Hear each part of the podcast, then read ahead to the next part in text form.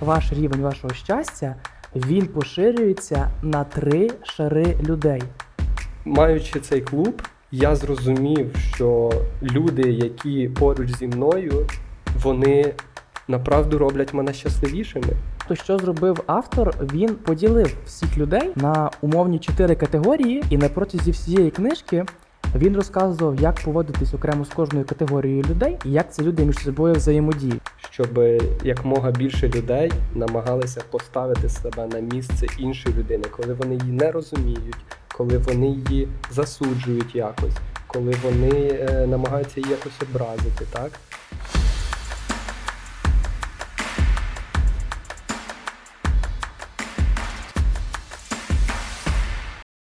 Вітаю, ви слухаєте подкаст від клубу Станція Коновальця. Ми пізнаємо світ та себе в цьому світі, шукаємо відповіді на наші питання. З вами я, Денис, і поруч мій колега Віталій. Привіт, Віталій. Привіт, Денис. Отже, е, оскільки ти є ініціатором цього запису, е, на яку тему ти б хотів би поговорити, що ти зараз досліджуєш? Почнемо з такого невеличкого невеличкої передмови. За останні кілька місяців я познайомився з дуже великою кількістю людей, і ці люди вони в основному були доволі різні між собою, доволі різні соціальні рівні, е, різна зайнятість у людей, різні світогляди. Це дуже відрізнялося від того, до чого я привик в себе у Львові, тому що там у нас було невелике коло, яке зберігало приблизно однакові інтереси. Всі були якісь доволі знайомі один з одним, ви розуміли чітко, хто є хто, а нових знайомств майже не було. І не виникало питання, якраз таке, яке мене схвилювало, коли в мене почався такий ритм новий тут. Це чому всі ці люди вони такі різні? Питання може здаватися доволі тупим, тому що ну, бо ми люди, хтось там народився в такій сім'ї, хтось народився в такій комусь говорили все життя про це, комусь про це. І, можливо, комусь ці відповіді було би досить, але мені це, мене це не дуже влаштовувало. Тому що я людина з таким доволі алгоритмічним мисленням, і тому мене не дуже влаштовувала така відповідь. І для того, щоб мені мати хоча б приблизно розуміння, як відбувається якийсь процес в житті, має бути, ну, не назвемо це алгоритмом, Проте має бути приблизно якась сукупність факторів, яка, можливо, абстрактно, можливо, не до кінця точно, але описує якийсь конкретний процес. Тобто ти така людина раціональна, тобі тобі всьому треба пояснення знайти. Чому це так? Чому ти можна ти сказати, так? Можна сказати щось типу того. Просто світ безпечніший, коли він тобі зрозуміліший. І, можливо, це також в певній мірі формує. Е, почуття безпеки до людей, яких ти зустрічаєш, коли ти маєш приблизне уявлення, от чого він так себе поводить. Відповідно, це мене і найбільше зацікавило, і коли я почав трошки це досліджувати, я таки зрозумів, що і справді в цьому є якась, в цьому є сенс, конкретно в цій думці, що ми це певна сукупність певних компонентів, які сформувалися в якійсь послідовності в якомусь відношенні, і це по факту сформувало нас. Особисто це для мене трошки було суперечливо, тому що яке в мене було особисте уявлення до цього. В основному, у моєму оточенні, всі завжди говорили, що я є такий, тому що це все спадково. Угу. Від батьків. Від батьків. Починаючи від того, чому я так думаю про дядю Васю, і чому я, коли сміюся, піднімаю ліву ямку, що це все передалося спадково. Знаєш, мені ще теж згадується, що крім того, що це від батьків, ще люди часто використовують от е, в, в, на виправдання якихось своїх дій або поведінки, вони кажуть: ну я з цим не можу нічого зробити. в мене от характер такий, ну я себе не поміняю. От я таким народився. Так, от це дуже теж ну, популярна так. така фраза. Це такий, напевно, приклад виправдання, коли людина не бажає розібратися в собі, не бажає знайти те, що я досліджував, а вона просто опирається на те, що їй по факту нав'язували, що от, от вона така народилася, от інопланетяни з космосу от таке їдали, і от вона така є. Ну, ти особисто, от на протязі свого досвіду, ти дотримувався якої думки на рахунок цього? Е, Ну, ти знаєш, напевно, такі останні мої роздуми на цю на цю тему, хто я взагалі такий, чому я таким є, чому люди всі різні. Е, Ну, напевно, останній мій висновок це те, що я дивлюся на людину як на сукупність досвідів. Тобто людина це е, її е, прийняті рішення, те, як вона приймає рішення. Тобто, в кожен момент часу ти маєш вибір, так? Зробити піти одним шляхом або піти іншим. В залежності від того, який ти шлях вибрав, ти опиняєшся в якійсь ситуації, зустрічаєшся з якимись людьми. Тобто я вже все-таки схильний думати, що ми от набір оцих е, рішень і набір е, наслідків цих рішень. Тобто, ти, обравши рішення, ти мусиш прийняти те, що з тобою відбудеться. Якщо ти там, ну не знаю, зробив щось таке погане, та, то ти мусиш розуміти, що за цим буде наслідок, тебе можуть посадити, чи в тюрму, чи штраф виписати. Або навпаки, якщо ти там людині якийсь зробив погано, ти мусиш очікувати, що вона е, буде погано до тебе ставитись. Ну, от, Тобто я, я через таку призму дивлюся на себе.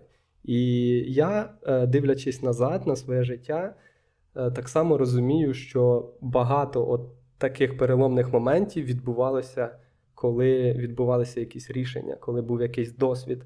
Тобто, сидячи в своїй маленькій кімнаті в зоні комфорту, я би не став тим, ким я є зараз. Відповідно, я роблю висновок, що оці всі досвіди і оці всі мої е, прийняті рішення вони мають сформувати.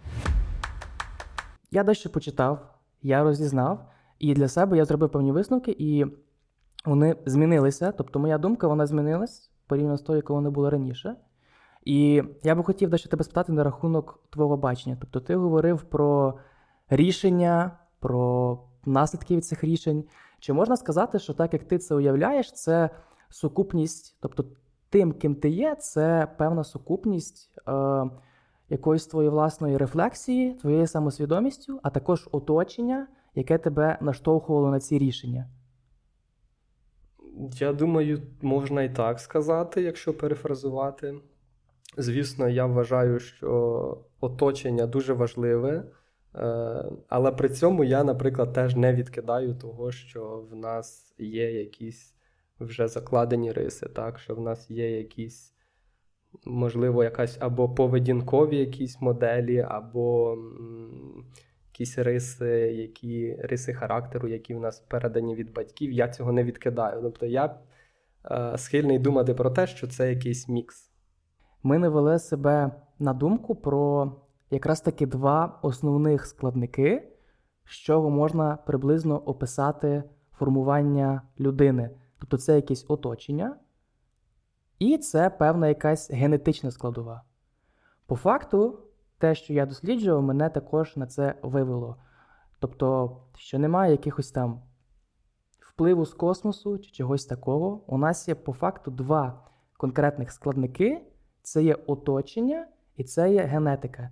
І сукупність цих двох елементів, вона в кінцевому випадку якось нас і формує. Чи можете, в принципі, погодитись з тим?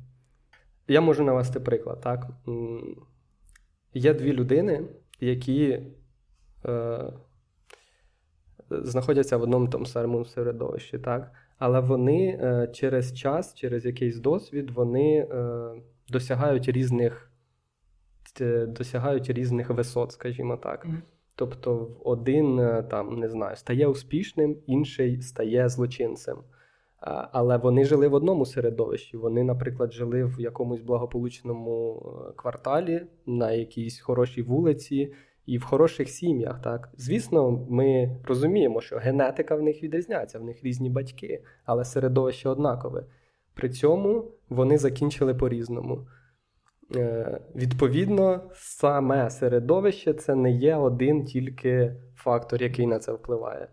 І так само генетика. тобто Е, от в мене є приклад, в мене е, були такі два хороші знайомі, які два брати, ну, з невеликою різницею в віці, але рідні брати, вони від однієї матері, від одного батька. І, І вони. Дуже різні люди, тобто вони різні в усьому, практично, крім того, що вони якось е, поєднані прізвищем, кров'ю. Е, тобто вони, маючи одну генетику е, і одне навіть середовище, вони все рівно різні. Тобто, от я собі цими двома прикладами пояснюю те, що все-таки людина це сукупність, сукупність цих двох штук. Середовище і і, і біології генів. Окей. Ну, в принципі, ми дійшли неважкого висновку, то що є оточення і є генетика. Але наступне питання, яке мене також а, зачепило, це окей, я розумію, з чого ми складаємося, але яким чином це нас формує? Тобто, в які, в які пропорції, що більше, що менше. Ну як це приблизно визначити? Ну і плюс це стало цікавим, тому що коли ти, як вже я сказав, коли ти зможеш це зрозуміти, ти зможеш розуміти людей, з якими ти е, спілкуєшся, зустрічаєшся, вони не будуть тобі здаватися такими дивними. І коли я це пробував якось дослідити, як розуміти людей, я наштовхнувся на одну цікаву книжечку. А вона така доволі попсовита. Написав її такий собі швед Томас Еріксон, і називається вона В оточенні ідіотів. Провокаційна дуже назва в оточенні ідіотів, що мається на увазі. Крім того, рецензії про цю книжечку були якраз таки про те, що це е, книжечка для тих, хто хоче розібратися, як ж розуміти людей. Тобто я вирішив піти умовно від оберненого. Зрозуміти, як розуміти людей, а це мені дасть розуміння, що цих людей формує. І я вирішив почитати цю книжечку. Забігаючи наперед, скажу, що книжечка сама з себе доволі спірна, тому що сам Томіс Еріксон він себе називає хевіористом, тобто, згідно семантики, людина, яка розбирається в поведінці людей. Тобто, здавалось би, науковець, але сама себе книжка виявилась не дуже науковою.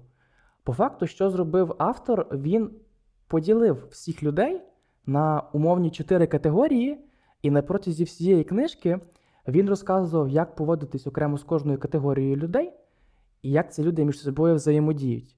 Ну і чому це не має дуже багато сенсу, тому що це все, звісно, дуже суб'єктивно. Взагалі, сама себе категоризація, категоризація, мені здається, що це не дуже е, науковий і раціональний спосіб е, знайти в чомусь істину. Тим не менше, раз ця людина мала якийсь досвід у роботі з людьми, цікаво би було просто дізнатися її думку, а можливо, вона мене наштовхне на щось більш істинне, скажімо так. І по ходу прочитання цієї книжки я наштовхнувся на декілька справді цікавих моментів. І от перше, з чого я хотів би почати, це а, як все-таки автор припідносить те, з чого ми складаємося. І в книжці приводиться достатньо цікава діаграма, яка мені сподобалася.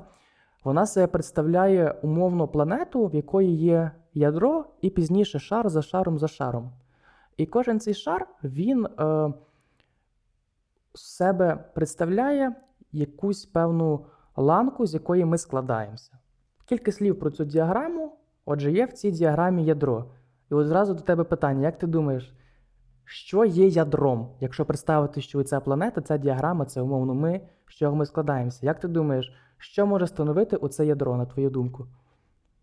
На мою думку, ядро це те, що закладено у нас з народження, це якась наша біологічна складова. Цікаво, тому що конкретно в цій діаграмі автор так не вважає.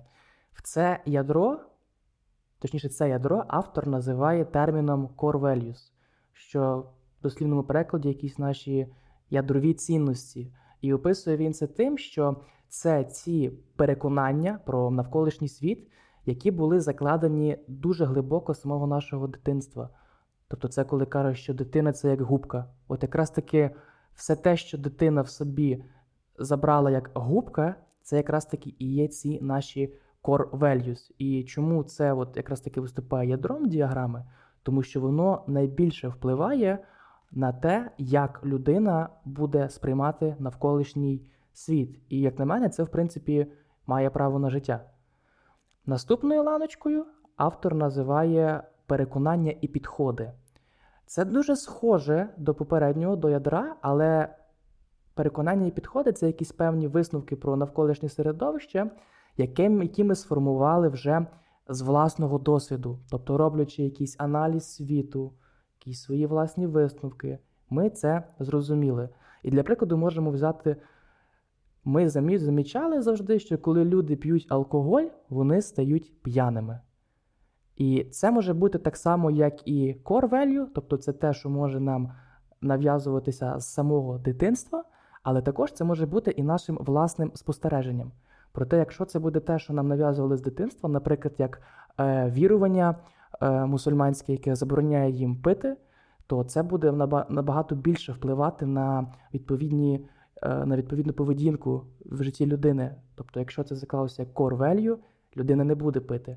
Якщо це якесь певне переконання, то воно може мінятися. Тобто можна сказати, що оці ядрові цінності вони по факту не змінні практично. А от наші певні висновки і переконання це вже те, що насправді може мінятися. Наступною ланкою в моделі автор називає базові моделі поведінки. І описує він це наш, це такі наші моделі поведінки, такі якісь наші патерни в тому, як ми поводимося, які е, умовно показують нас справжніх, тобто як чистий лист. Тобто все те, що ми от беремо з наших цінностей, з наших переконань, і як ми от себе поводимо без будь-якого впливу зовнішніх чинників, це наші базові моделі поведінки. І наступна завершальна ланка це адаптовані моделі поведінки. Тобто це наші базові, те, що є наше істинне, але змінене під впливом оточення. І якраз таки адаптовані моделі поведінки це, як на мене, те, що на що треба найбільше звертати увагу. Тому що, звісно, в людини можна пробувати віднайти якісь її глибокі цінності, але чи це допоможе тобі на практиці зрозуміти, як з нею поводитись, невідомо. А ось якщо ти конкретно бачиш якісь її адаптовані моделі поведінки, ти можеш зрозуміти, як ця людина себе поводить в оточенні. Тобто, по факту, як на мене, ця невеличка діаграма вона має право на життя. Е, ти знаєш, мені мені так трохи на перший погляд здається, що ця діаграма це якийсь такий невеликий мікс е, ну, з моїх там знань, з моїх досліджень. Трохи багато нам на, намішано. Але оці дві останні ланки, про які ти говориш, це ці поведінки, ті, що є базовими і адаптованими, так?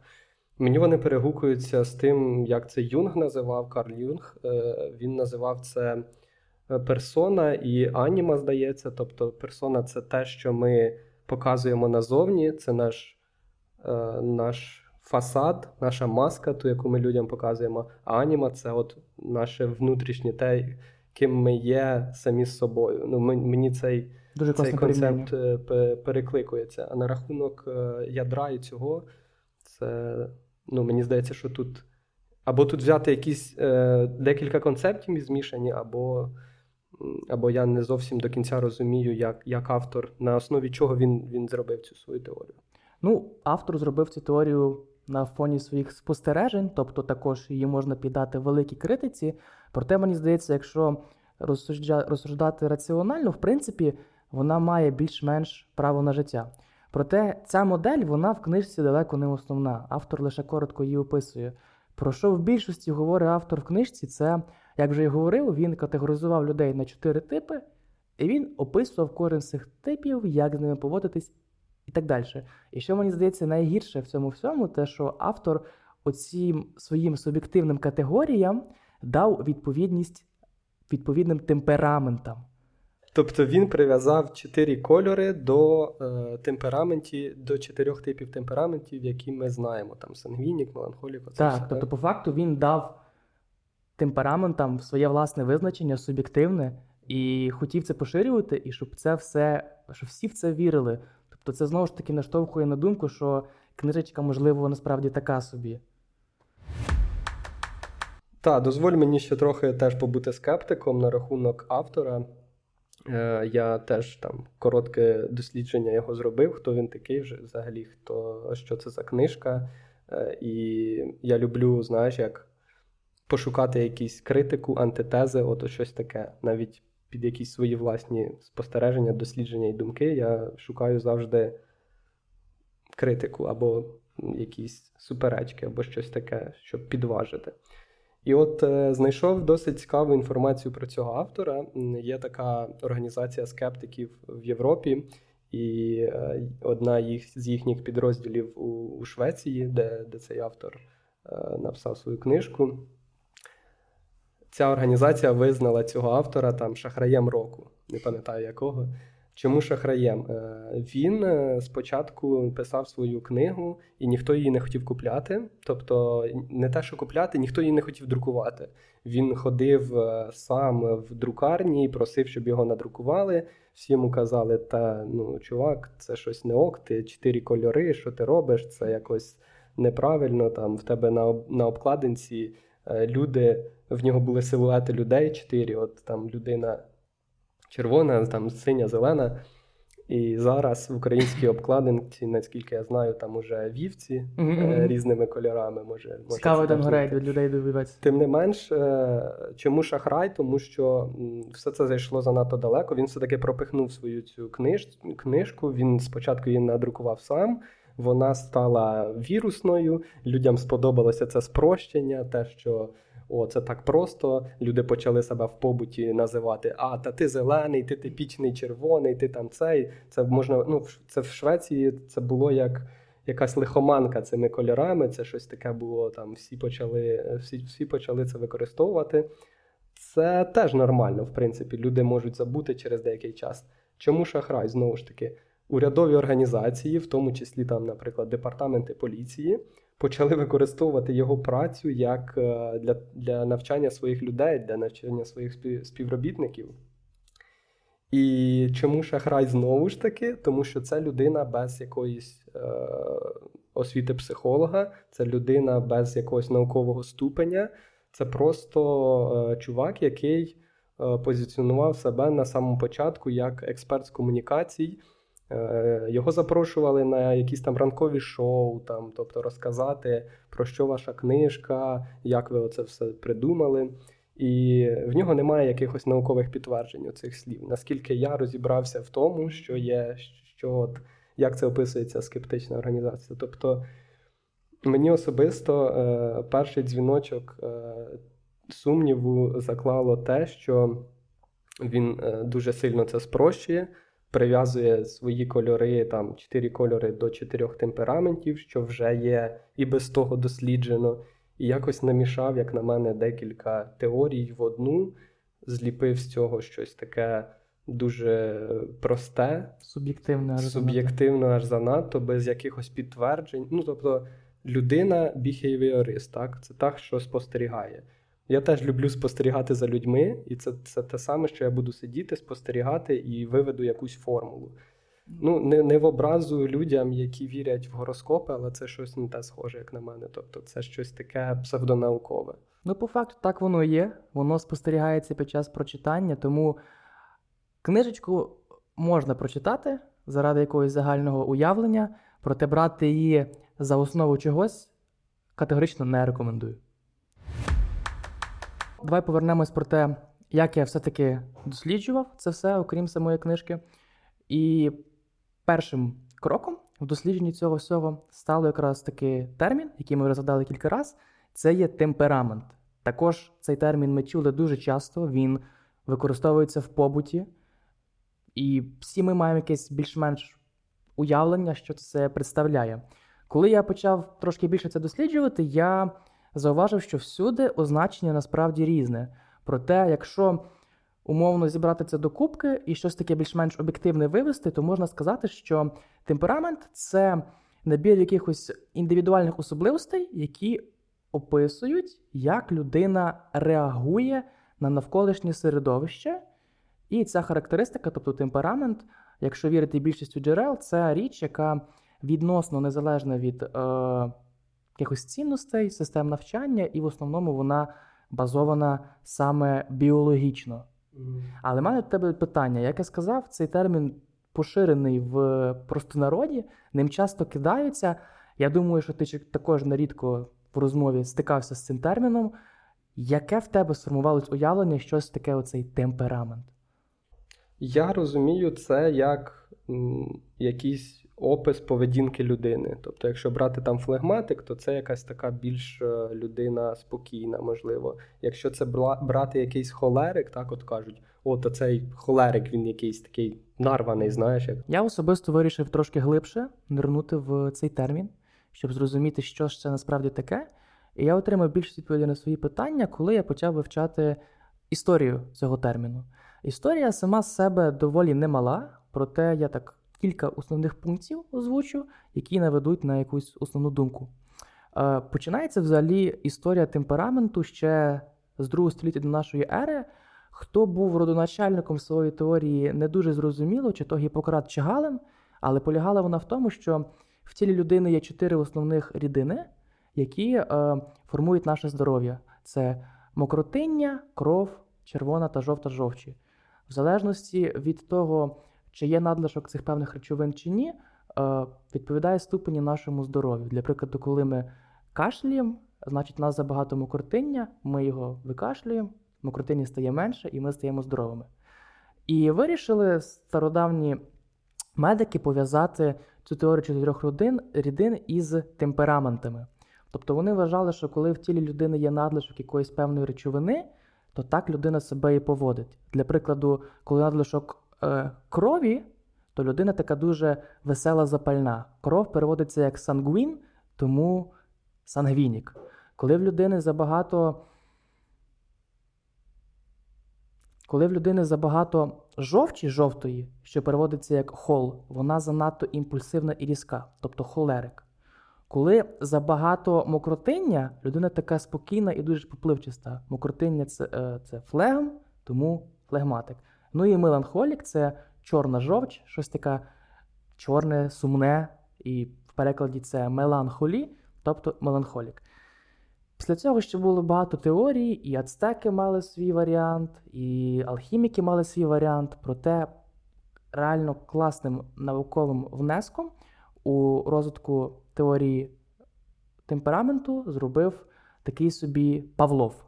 Він досліджував нервову систему, вищу нервову систему, Будемо відверті, він досліджував це на собаках. Точно, я тільки хотів сказати, що це це не той хіба, який там включав лампочку. От я пам'ятаю, лампочка Павлова, так. Mm-hmm. Включав лампочку, і в собаки текла слюна, щось там. щось. В принципі, так, але не треба зразу нівіювати цю теорію, тому що нервова система це, тобто вона виконує однакові функції у всіх живих е, істот. Тому, по факту, ця теорія може е, переноситися на людей, крім того, що після Павлова були науковці які робили ці ж дослідження на людях, і це все зберігалося.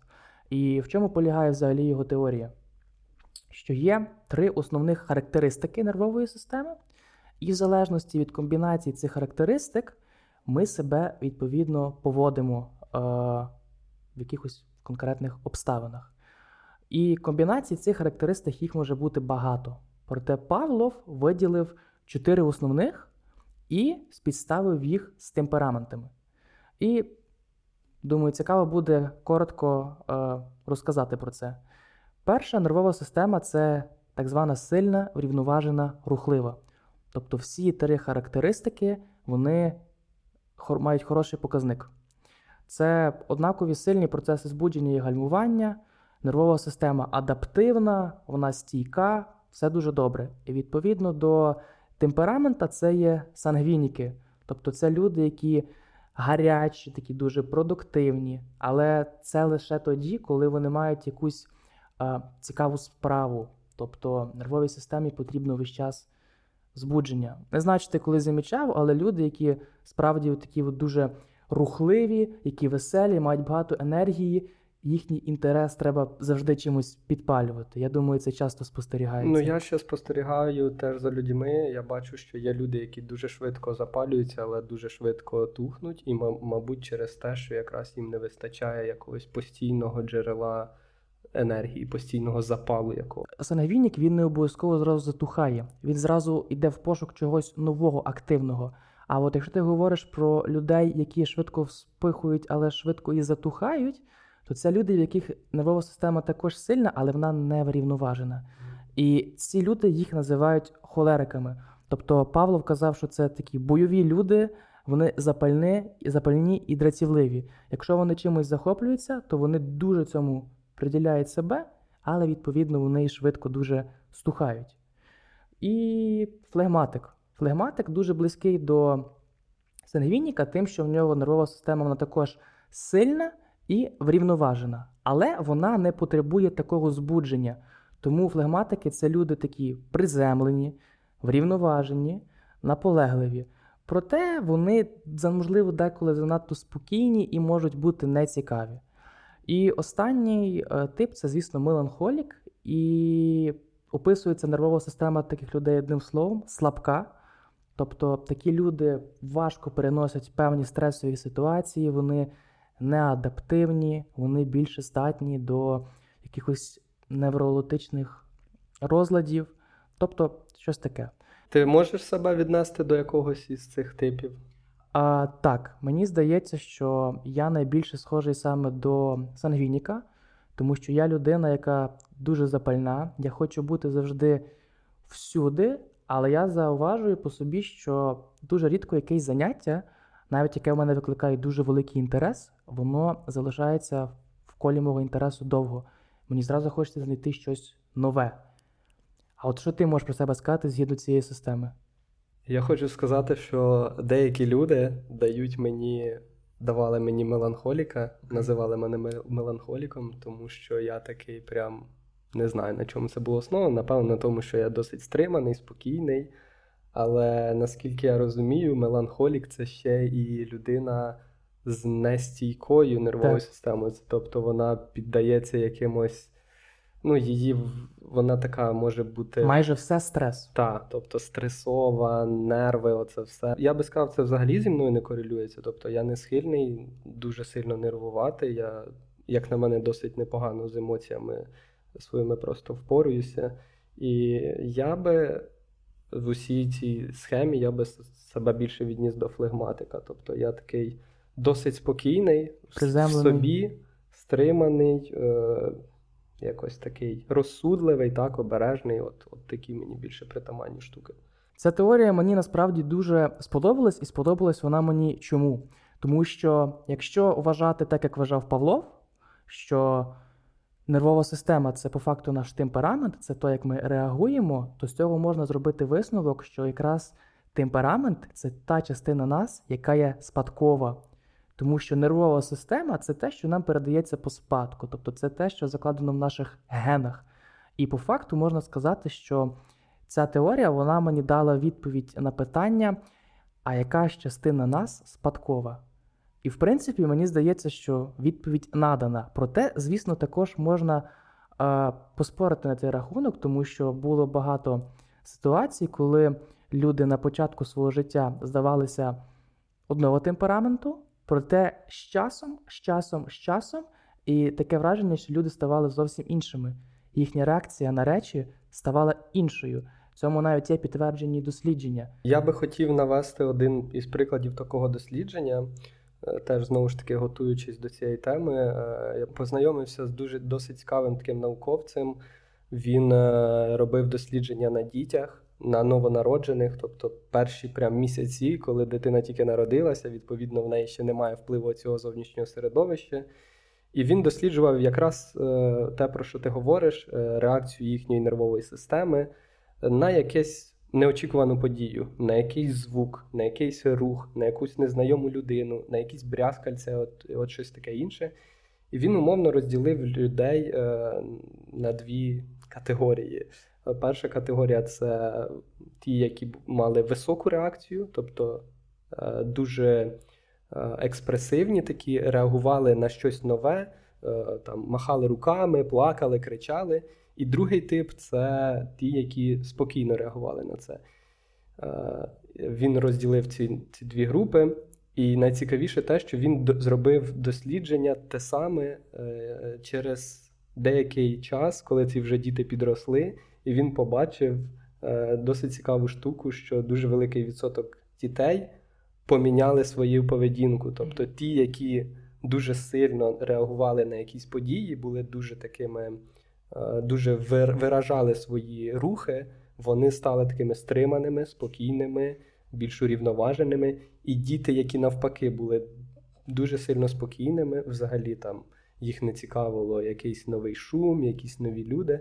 Вони навпаки в дорослому віці стали такими товариськими, знаєш, е, дуже активними, веселими. Тобто вони протилежні стали і ті і інші. Звісно, не всі, але більше половини. Більше половини, там більше 60%, здається.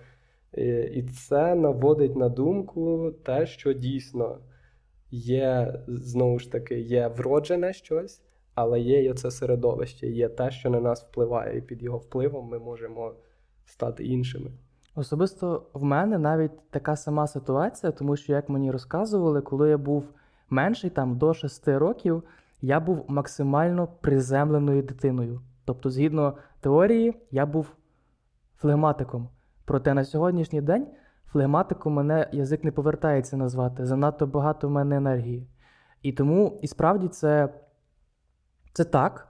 Е, тобто, вплив оточення він дуже великий, і, напевно, варто сказати, що вплив оточення, він, на мою думку, не змінює темперамент. Тобто це залишається чимось вродженим. Проте це те, що накладається на те, і кінцевому результаті воно якось а, таки змінює нашу поведінку. І якщо ми говоримо, ну, темперамент це те, як ми реагуємо на речі, це щось наше природнє. І відповідно, щоб це якимось чином перекривати, це мають бути якісь речі, які прям дуже-дуже глибоко закладені в нас, тобто які безпосередньо виступають е, фільтром нашої поведінки, про яку ми не задумуємося. По факту, це навіть можна сказати, наводить нас на думку про ті самі е, базові моделі поведінки. Mm-hmm. І коли я трошки почав більше конкретно про це досліджувати, е, все посилалося на поняття характеру. І як я дослідив, що я для себе вияснив, що характер це якраз таки і є сукупність всіх цих глибоко закладених е, переконань, якихось усвідомлень, наших уявлень про світ, які і формують ці наші базові моделі поведінки, як ми себе поводимо як ну, на фоні чистого листа. І по факту, якщо привести в паралель з раніше згаданими, раніше згаданою діаграмою, то по факту це і є ось ці core values.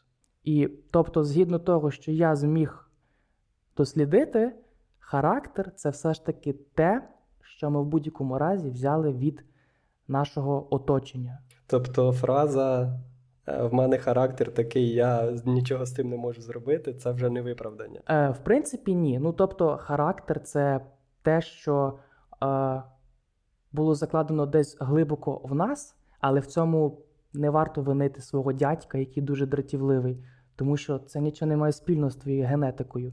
І тут просто варто сказати про те, що мені здається, люди дуже часто якраз таки не розрізняють ці поняття темпераменту і характеру.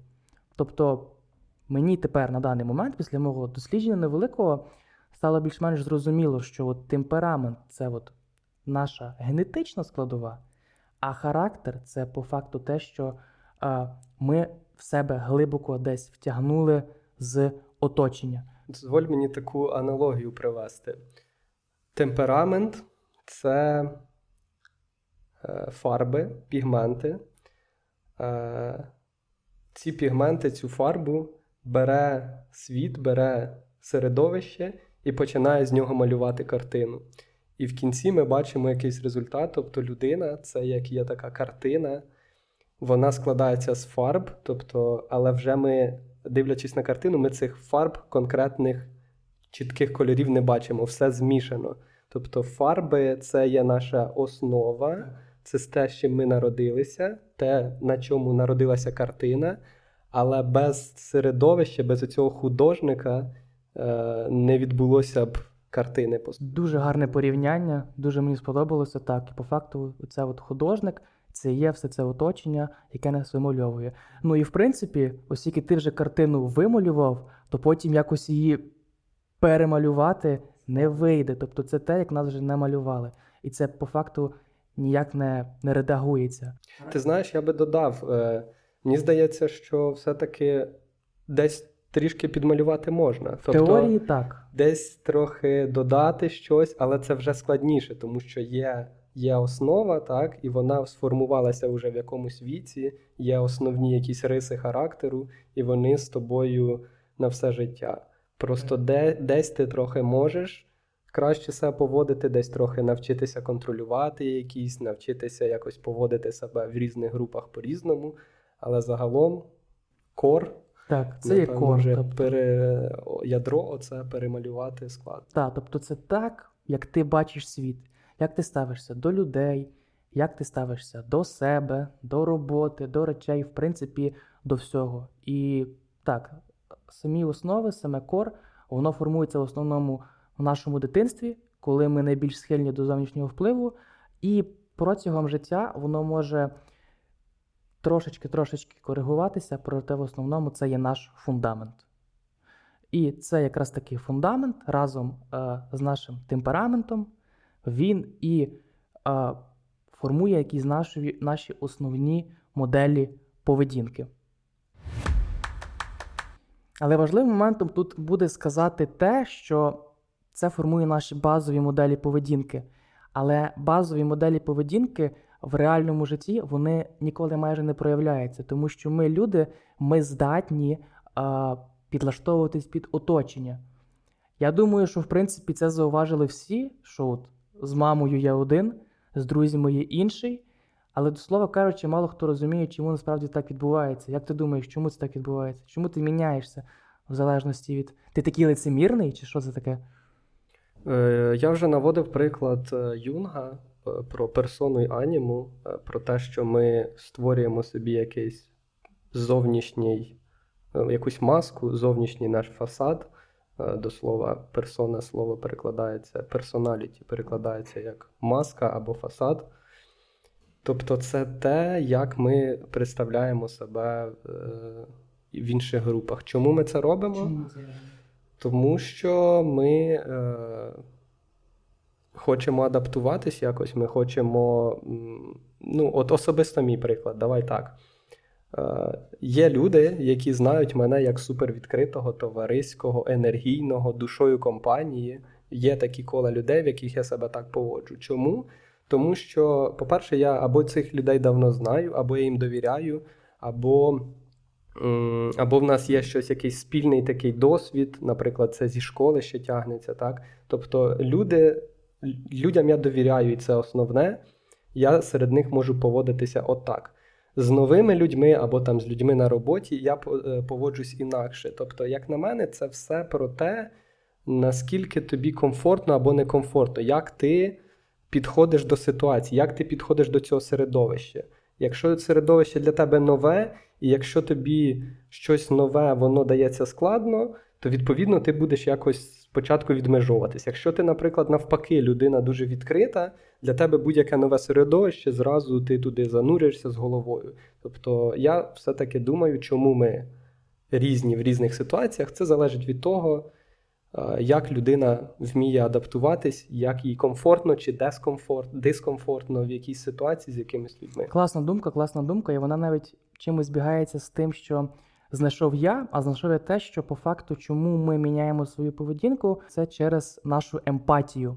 Тому що спілкуючись з людьми, і для ну, коли ти зустрічаєш людину, коли ти не знаєш, якою вона є, ти себе поводиш так, як тобі здається найкраще. А вже в залежності від реакції цієї людини, тобто завдяки нашій емпатійності, що ти можеш бачити, як людина реагує, що вона приблизно відчуває до твоєї поведінки, ти відповідно коректуєш свою поведінку.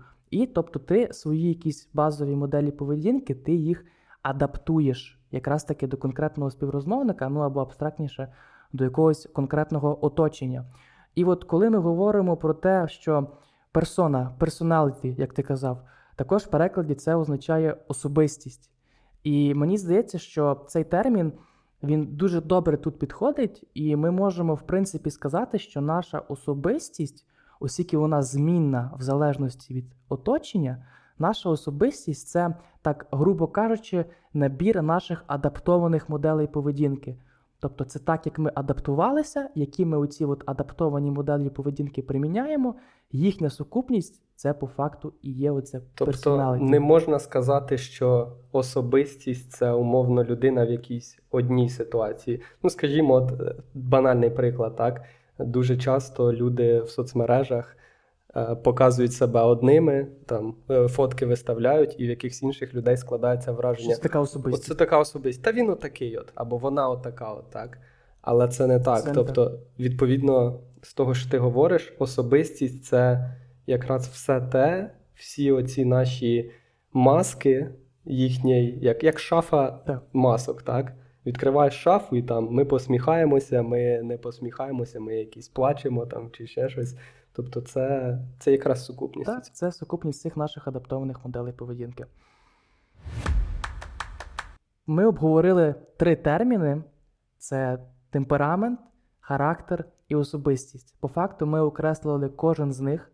Ми дали визначення, що кожен з них представляє і як це проявляється безпосередньо в спілкуванні з людьми. І можна сказати, що це, принаймні, більш-менш чіткому форматі відповіло на моє питання, що ж все-таки нас формує, і чому ми різні, чому ми різні в залежності від середовища, і так далі. Ну, і звісно, дуже важливо, коли ти маєш це розуміння, пробувати це якось е, застосовувати на практиці, щоб до цих людей адаптовуватися.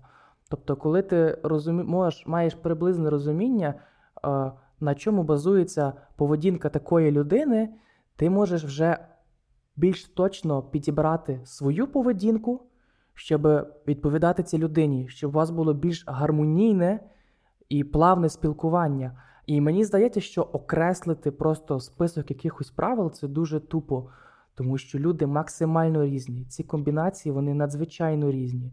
І тут єдине, що може допомогти, це на фоні якогось свого життєвого досвіду розуміти приблизно, що формує поведінку людей, в яких це комбінаціях, і що до цього можна застосовувати. І, звісно, це досягається за рахунок е, побільшого спілкування з людиною. І як мені здається, якщо справді є бажання навчитися цій адаптації, то найкращий спосіб це бути слухачем і спостерігачем. От е, мені я розділяю цей твій висновок, твою думку. Я би зачепився якраз знову ж таки теж за слово емпатія. Воно що означає на хлопський на хлопський розум? Це вміння зрозуміти іншу людину, відчути те, що відчуває вона. Я підтримую підтримую оце Е, бажання, оце прагнення, щоб якмога більше людей намагалися поставити себе на місце іншої людини, коли вони її не розуміють, коли вони її засуджують якось, коли вони е, намагаються її якось образити. так? Тобто ми не розуміємо, чому людина поводиться не так, як ми хочемо, або не так, як ми. І ми через призму свого досвіду, через середовище, в якому ми народилися і виросли, ми через усе це е, складаємо своє враження про іншу людину. А це не зовсім правильно. В іншої людини є своя призма, і це варто завжди враховувати. І більш того, мені здається, що це не лише про бажання розуміти і адаптуватись до людей, а це must have, тому що ти не безлюдник, ти не соціопат, надіємося. Ти живеш в суспільстві з іншими людьми, і це дуже потрібно. І, можливо, це навіть не стільки потрібно, щоб просто знаходити спільну мову з будь-ким, а як потрібно для того, щоб е, знаходити людей, з якими тобі комфортно, з якими тобі щасливо, тому що ну, не вийде жити без людей. Людина це істота соціальна. Але я думаю, що ми можемо бачити кожноденні випадки, коли люди поєднують своє життя з тими людьми, з якими це не варто було робити тому що ці люди вони не змогли зрозуміти цю людину, що це це не їхнє, тому що вони поставились до цього халантно і надіялися на якусь удачу. Мені здається, що це черговий раз е, підкреслює ту думку, що не можна мати якийсь посібник, не можна мати е, якийсь універсальний е, спосіб взаємодіяти з людьми. Це все дізнається через досвід. Ти зустрічаєш людину, наприклад, у віці 18 років, знайомишся з нею, якось проводиш час, вона тобі здається, там, е, вона для тебе зараз одна, проходить якийсь час, вона міняється через якийсь досвід, через інше середовище. Або от дуже часто, до речі, стається така штука, що е, ти е, знайомишся з дівчиною, так? Ти з нею перший якийсь час зустрічаєшся, у вас так якась романтика, все класно. Потім ви починаєте жити разом, і це зовсім інша людина. Ти ти, ти бачиш іншу е, частину цієї особистості, е, яка була сформована в іншому середовищі. Ти бачиш, як ця людина себе поводить в побуті, і вона не завжди тобі може подобатись. Так? У вас починаються якісь, може, вже притирання, конфлікти. Відповідно, потрібно про це пам'ятати, що людина це унікальне створіння, це набір різних досвідів, набір різних світоглядів, навіть можливо. Тобто, це наскільки широко. Це інше ядро. Так, це, це, це взагалі все інше. І це. Це потрібно завжди собі отут тримати. І відверто кажучи, мене це питання дуже е, зацікавило. Конкретно те, що потрібно найбільше наділяти е, увагу саме питанню розуміння людей, коли ти шукаєш собі людей, з якими тобі буде доволі добре і щасливо. І ну, багато є людей, які говорять, що їм цього не треба. Але, типу, я трошки дослідив це питання, і я знайшов референс до двох дуже цікавих досліджень, які підтверджують абсолютно протилежне. Перше дослідження це дослідження психологині із Висконського університету, яка досліджувала вплив е, людського щастя на оточуючих. І згідно певних статистичних досліджень, науковці цього університету дійшли в висновку, що ваше, ваш рівень вашого щастя він поширюється на три шари людей. Тобто, якщо ти поширюєш негатив, це дуже високо ймовірно. Тобто це гарантовано, що це пошириться на твій перший, твоє перше коло друзів, великий шанс, що і на друге, і ще навіть на третє. Тобто це підтверджене дослідження. І вони дійшли певного навіть висновку цікавого, що якщо у вашому районі живе сусід, який весь час щасливий, то імовірність того, що ви також будете щасливими, піднімається на 25%.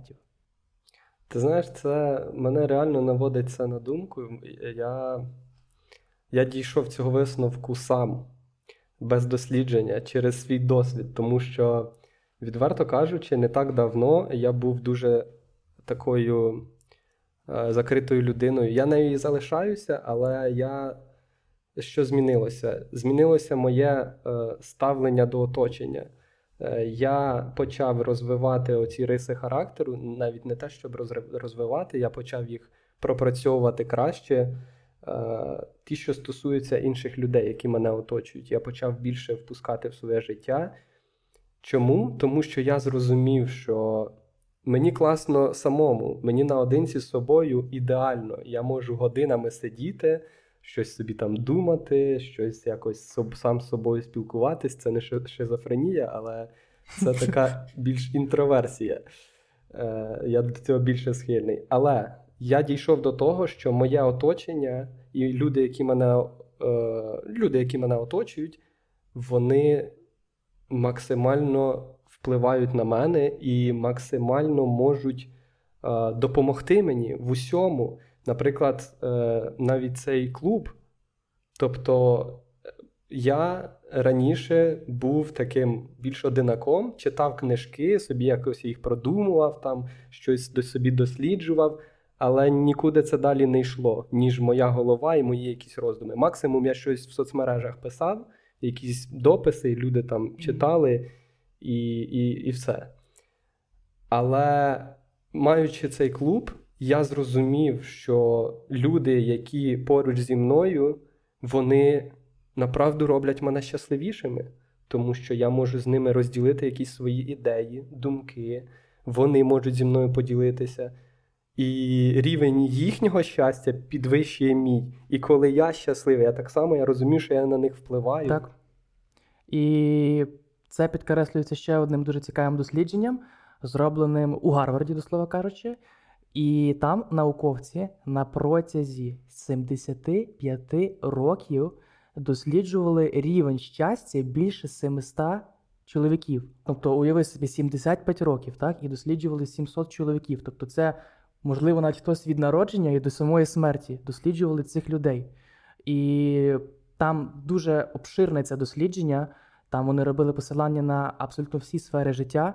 Тобто вони досліджували життя цих людей по повній програмі, скажімо так, і якого вони найбільш важливого висновку прийшли. Що щасливішими з цих 700 людей були ті, хто мав тісніші, ближчі стосунки з людьми. Вони могли не досягти такого успіху, не добитися таких висот, не мати такого особистісного розвитку, але вони були щасливіші, якщо в них були, повторююсь, стосунки близькі, тісні, надійні. І більш того, був замітний вплив цього, цього критерію на рівень здоров'я і довжини життя.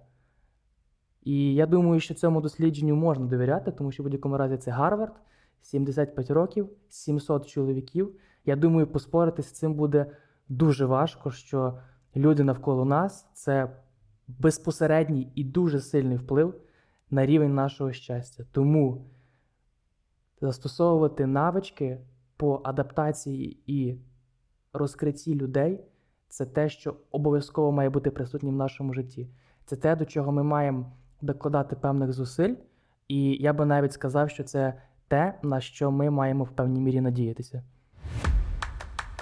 В мене одне коротке питання. Підсумовуючи всю нашу розмову, ти знайшов відповіді на свої питання? Е, Скажу так: знайти чіткі відповіді на питання, які собі поставив, настільки алгоритмічно, як я це хотів, я напевно ні, але це і неможливо. Проте абстрактне розуміння, що це, як це працює, і чому це так, і чому це потрібно, також питання, яке виникло по ходу. Так, я відповів собі на ці питання.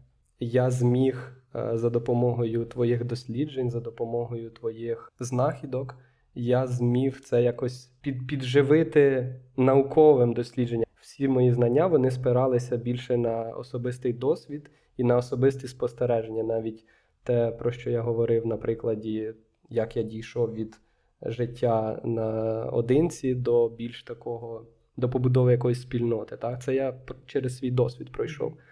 Але знаючи тепер те, що це науково підтверджено, що людині важливо бути серед інших людей, знаючи, які є риси, які, скажімо так, які складники моєї особистості в мене від народження, а які набуті, володіючи усією цією теоретичною базою, я можу краще щось пояснити те, що я вже пережив своїм досвідом. Відповідно, ця розмова особисто для мене була досить, досить корисна. Я надію, що що для тебе е, теж багато чого нового відкрилося.